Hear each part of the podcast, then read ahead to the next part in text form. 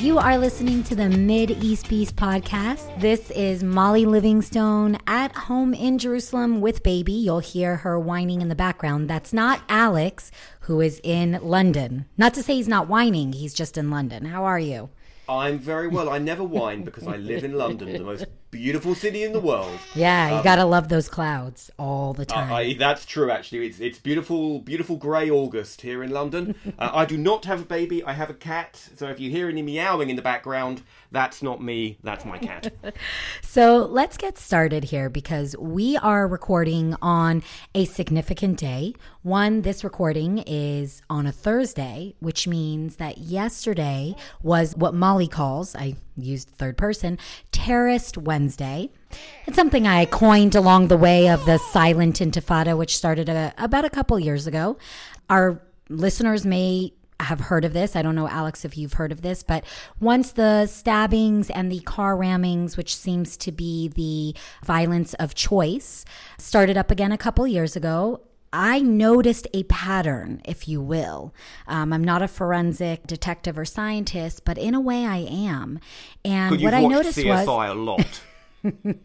Oh my gosh. Is that what you're telling me? CSI, of course, Law and Order, a little Drop Dead Diva will help you out. Yeah, of course. Nice. Bit of NCIS it's the afternoons. Yep. Yeah, a little bit of everything. And when you put that all together and then you live in the Middle East and you live and breathe. Makes you an expert. Right. So this is what Molly the expert has noticed is that while normal people call Wednesday hump day because it's that difficult day of the week, I think the terrorists have taken hump day and sort of said, hey, let's make something happen. It's been a few days because what I noticed is the trend is Fridays are prayer day, which then there could be rioting or especially now with the whole metal detector issue at Al-Aqsa.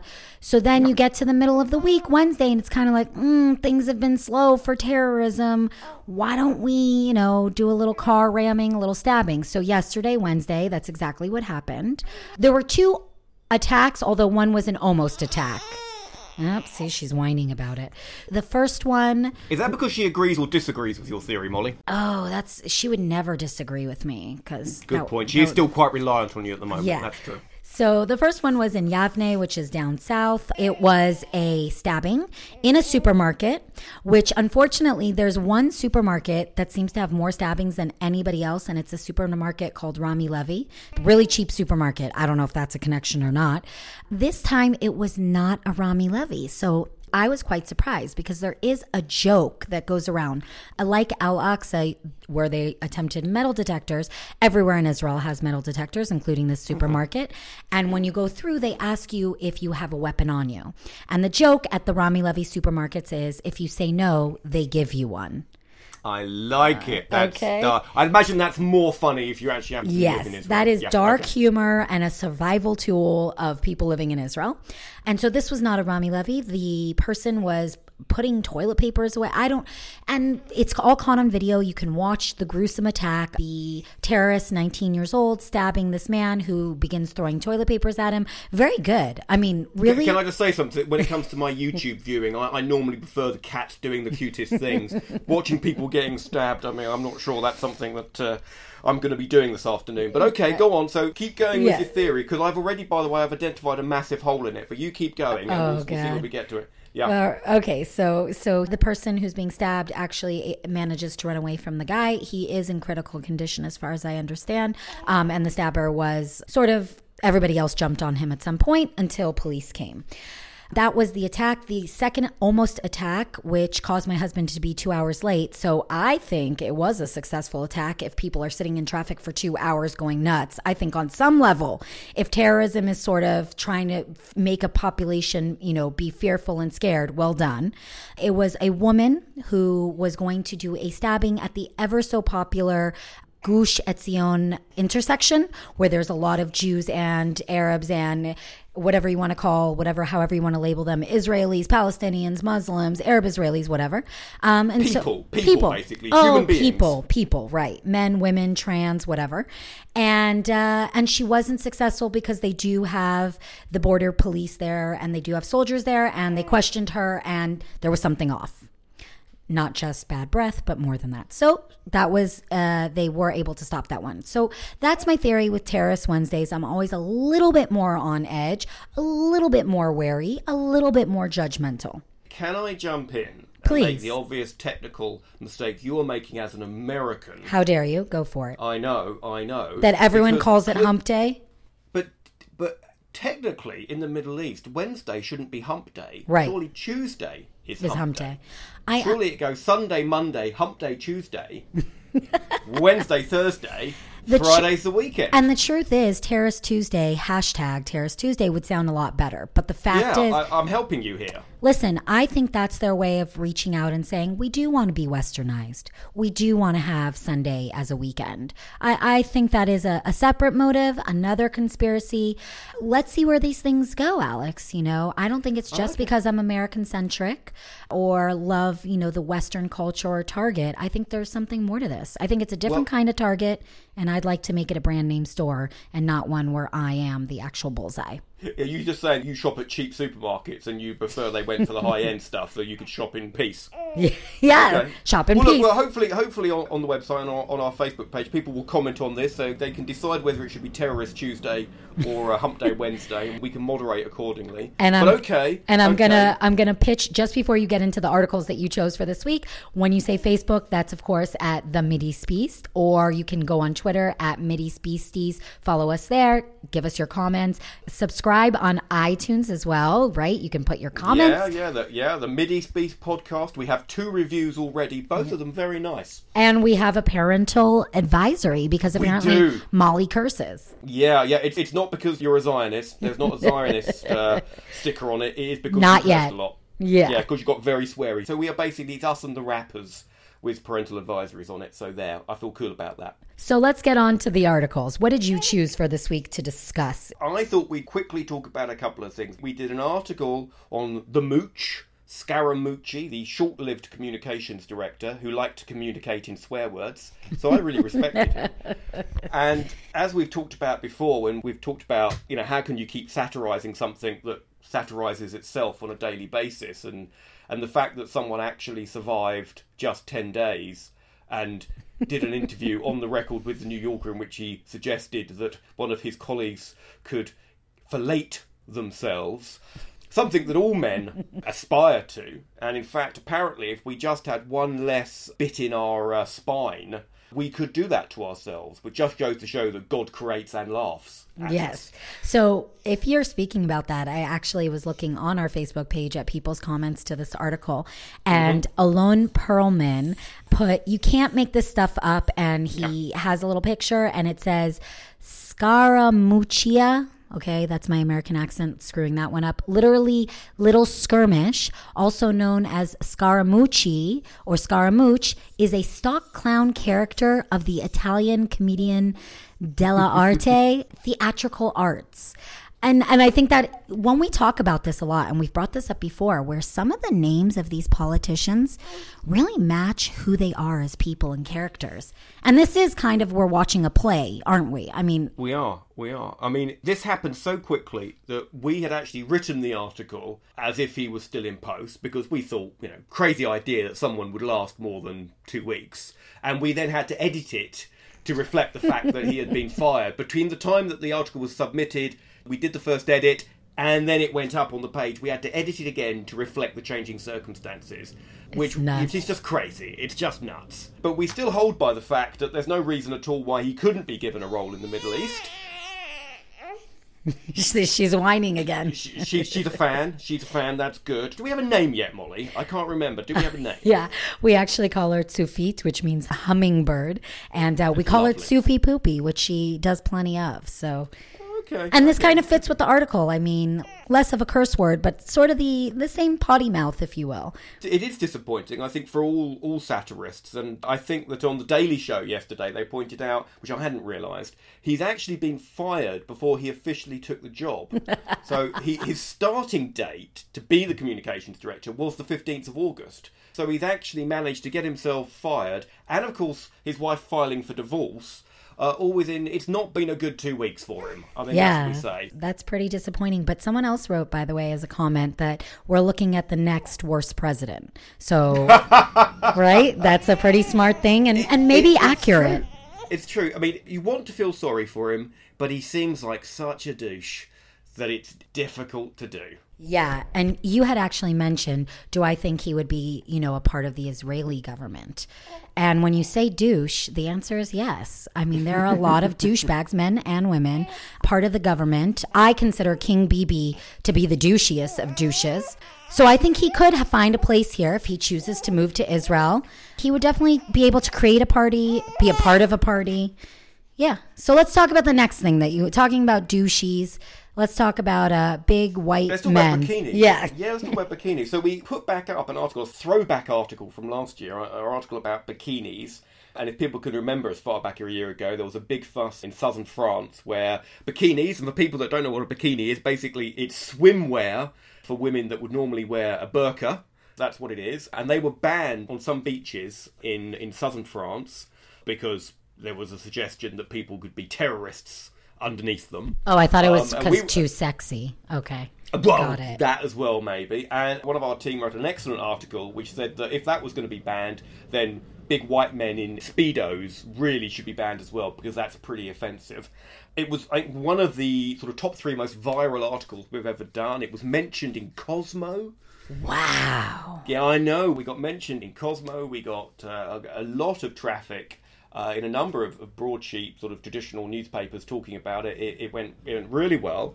And so we thought we'd put it up again this summer, and it's done well again. But it kind of raised the issue to remind us again, I mean, why were bikinis so offensive to people? And just jumping in again, I don't know if people have seen this article that a far-right organisation in Norway put up on their Facebook page. And they had a photograph of a bus.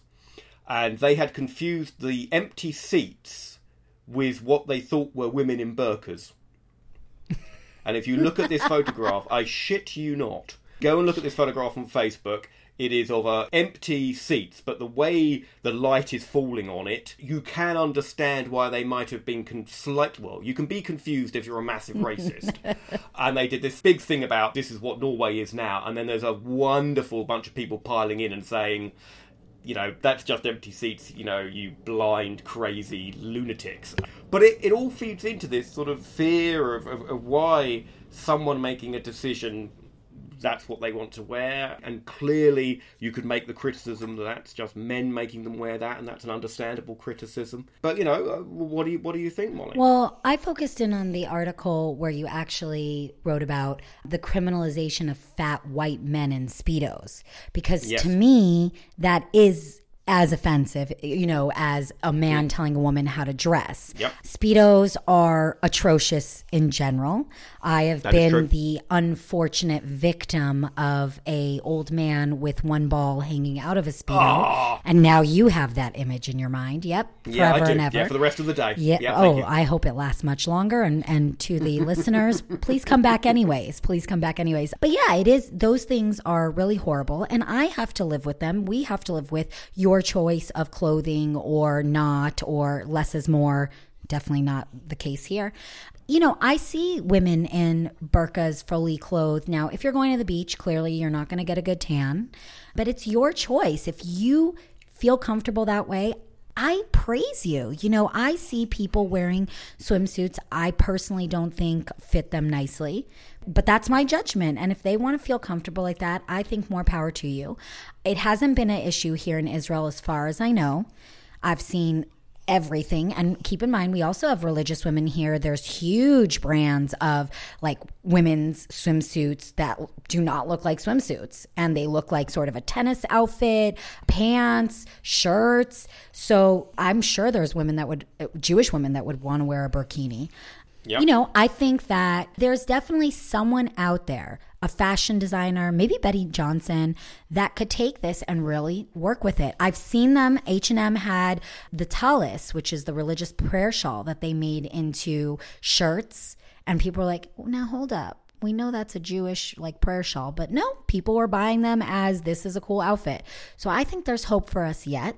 And I think that, yeah, what you're saying is true, is people have this sort of innate fear. It kind of reminds me, and I'm sure you can agree, when you're driving on the street and you see something that looks like a dead animal and you're like, don't look, but you look and you realize it's like a bag, okay?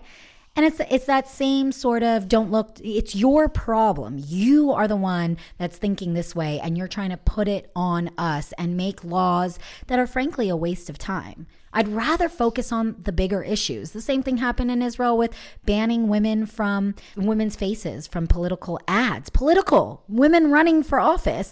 Their ads could not be on buses for fear of, you know, religious men looking at their faces. So they would be in for the burkini. They would be in for the burqa. Yeah, it's like absurd. So we got to find a way for all of us to be happy. Don't we? Can't we all just get along? Was that Rodney King during the riots in LA? I was kind of going to bring this to a close here, this podcast, and mention, because I had started with Thursday, that we're recording on a Thursday, and that it was significant not just because of Terrorist Wednesday, which I understand is not hump day anymore. Thanks, Alex, for that reminder.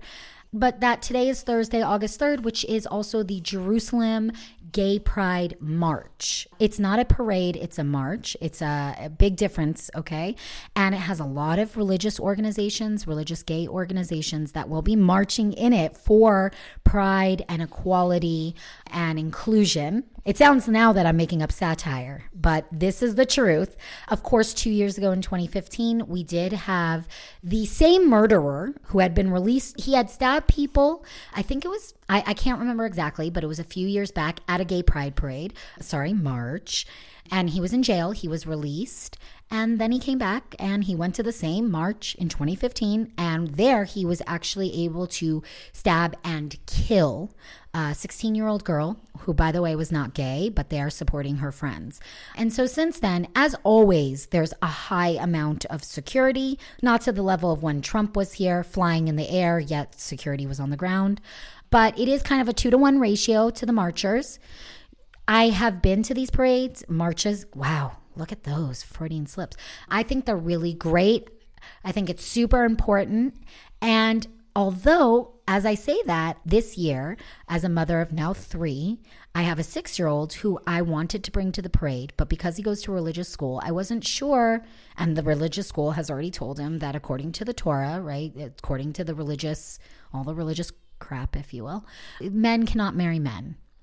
And my son said that to me already. And I, of course, said, well, that's not what I think. And your mother thinks that anyone should be able to marry anyone.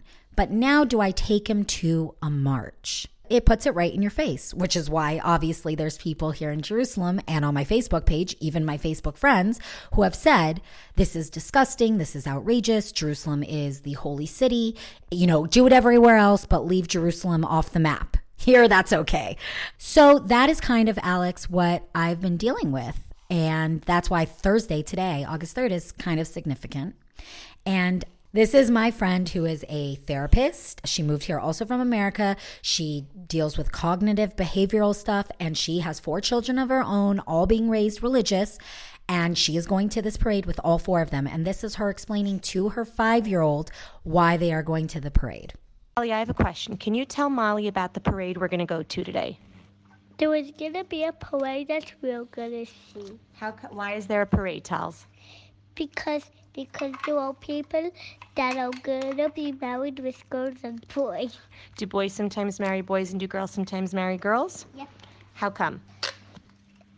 Because they love each other. That's right. And who made them that way? God. That's right. Hashem makes lots of different people who are born lots of different ways. And sometimes boys grow up and marry boys, and sometimes girls grow up and marry girls. And why are we going to the parade, though? Why is it important to have a parade? I don't know.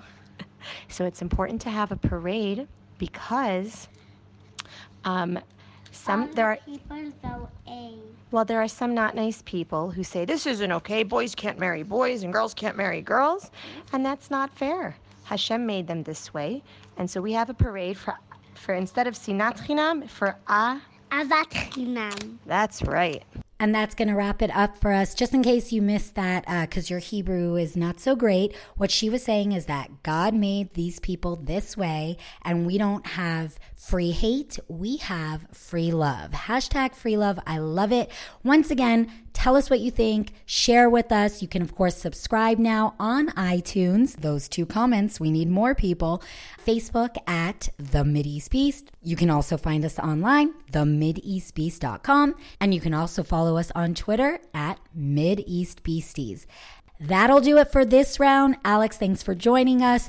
Molly, it's always a pleasure, never a chore. Baby, thanks for whining in the background at the appropriate times. And of course, I want to thank our producer, Scott Kahn, for always sticking it out, even while on vacation. He is the man. So thank you, Scott. And that's going to do it for us. #freelove here from Jerusalem.